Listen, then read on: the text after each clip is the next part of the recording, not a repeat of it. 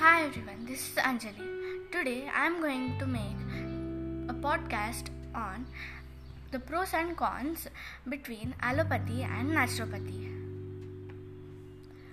When one of my mother's friend got affected by cancer, my mother and her friend used to have discussions on various methods of treatment for cancer over phone.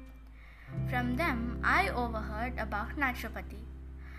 So, when my school's science summer activity came up about discussing the pros and cons of allopathy versus naturopathy, I naturally remembered their conversation and asked my mother about the difference between allopathy and naturopathy. I was told allopathy and naturopathy is a popular discussion when it comes to choosing a treatment modality and it is important to know the difference between the two and the ways in which they both act to be able to make an informed decision. While allopathy selectively targets the symptoms of a disease, naturopathy believes in going holistic in treating an ailment and takes into consideration the spiritual, emotional, and physical well being.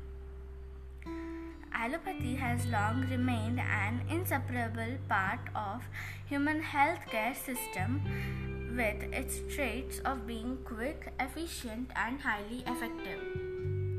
While these features tempt you to select allopathy, they sometimes do come with some side effects. As the awareness has grown regarding medicines, used in allopathy and the risks they pose alongside treating certain diseases or managing symptoms, the naturopathy has started to take the center stage now. Naturopathy, although being slower than allopathy, it is an efficient way to deal with the health symptoms and also cure the cause of the disease. For example, a painkiller relieves your unbearable pain within 5 to 10 minutes, but the painkiller could get your liver damaged. With naturopathy, you work in coordination with your body's natural healing capabilities and boost them so they can sort out the health problems in their best possible ways without subjecting the body to the side effects.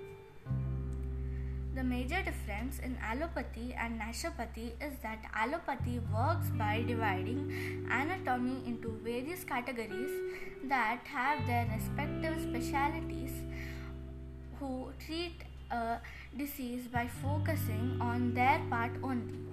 How that will affect the other part hasn't been a point of debate in allopathy.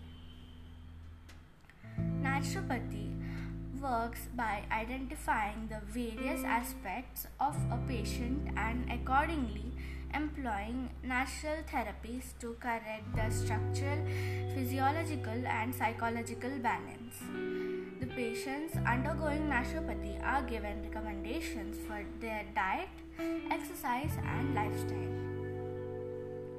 When considering allopathy versus naturopathy, both have their own benefits and must be depending on the case.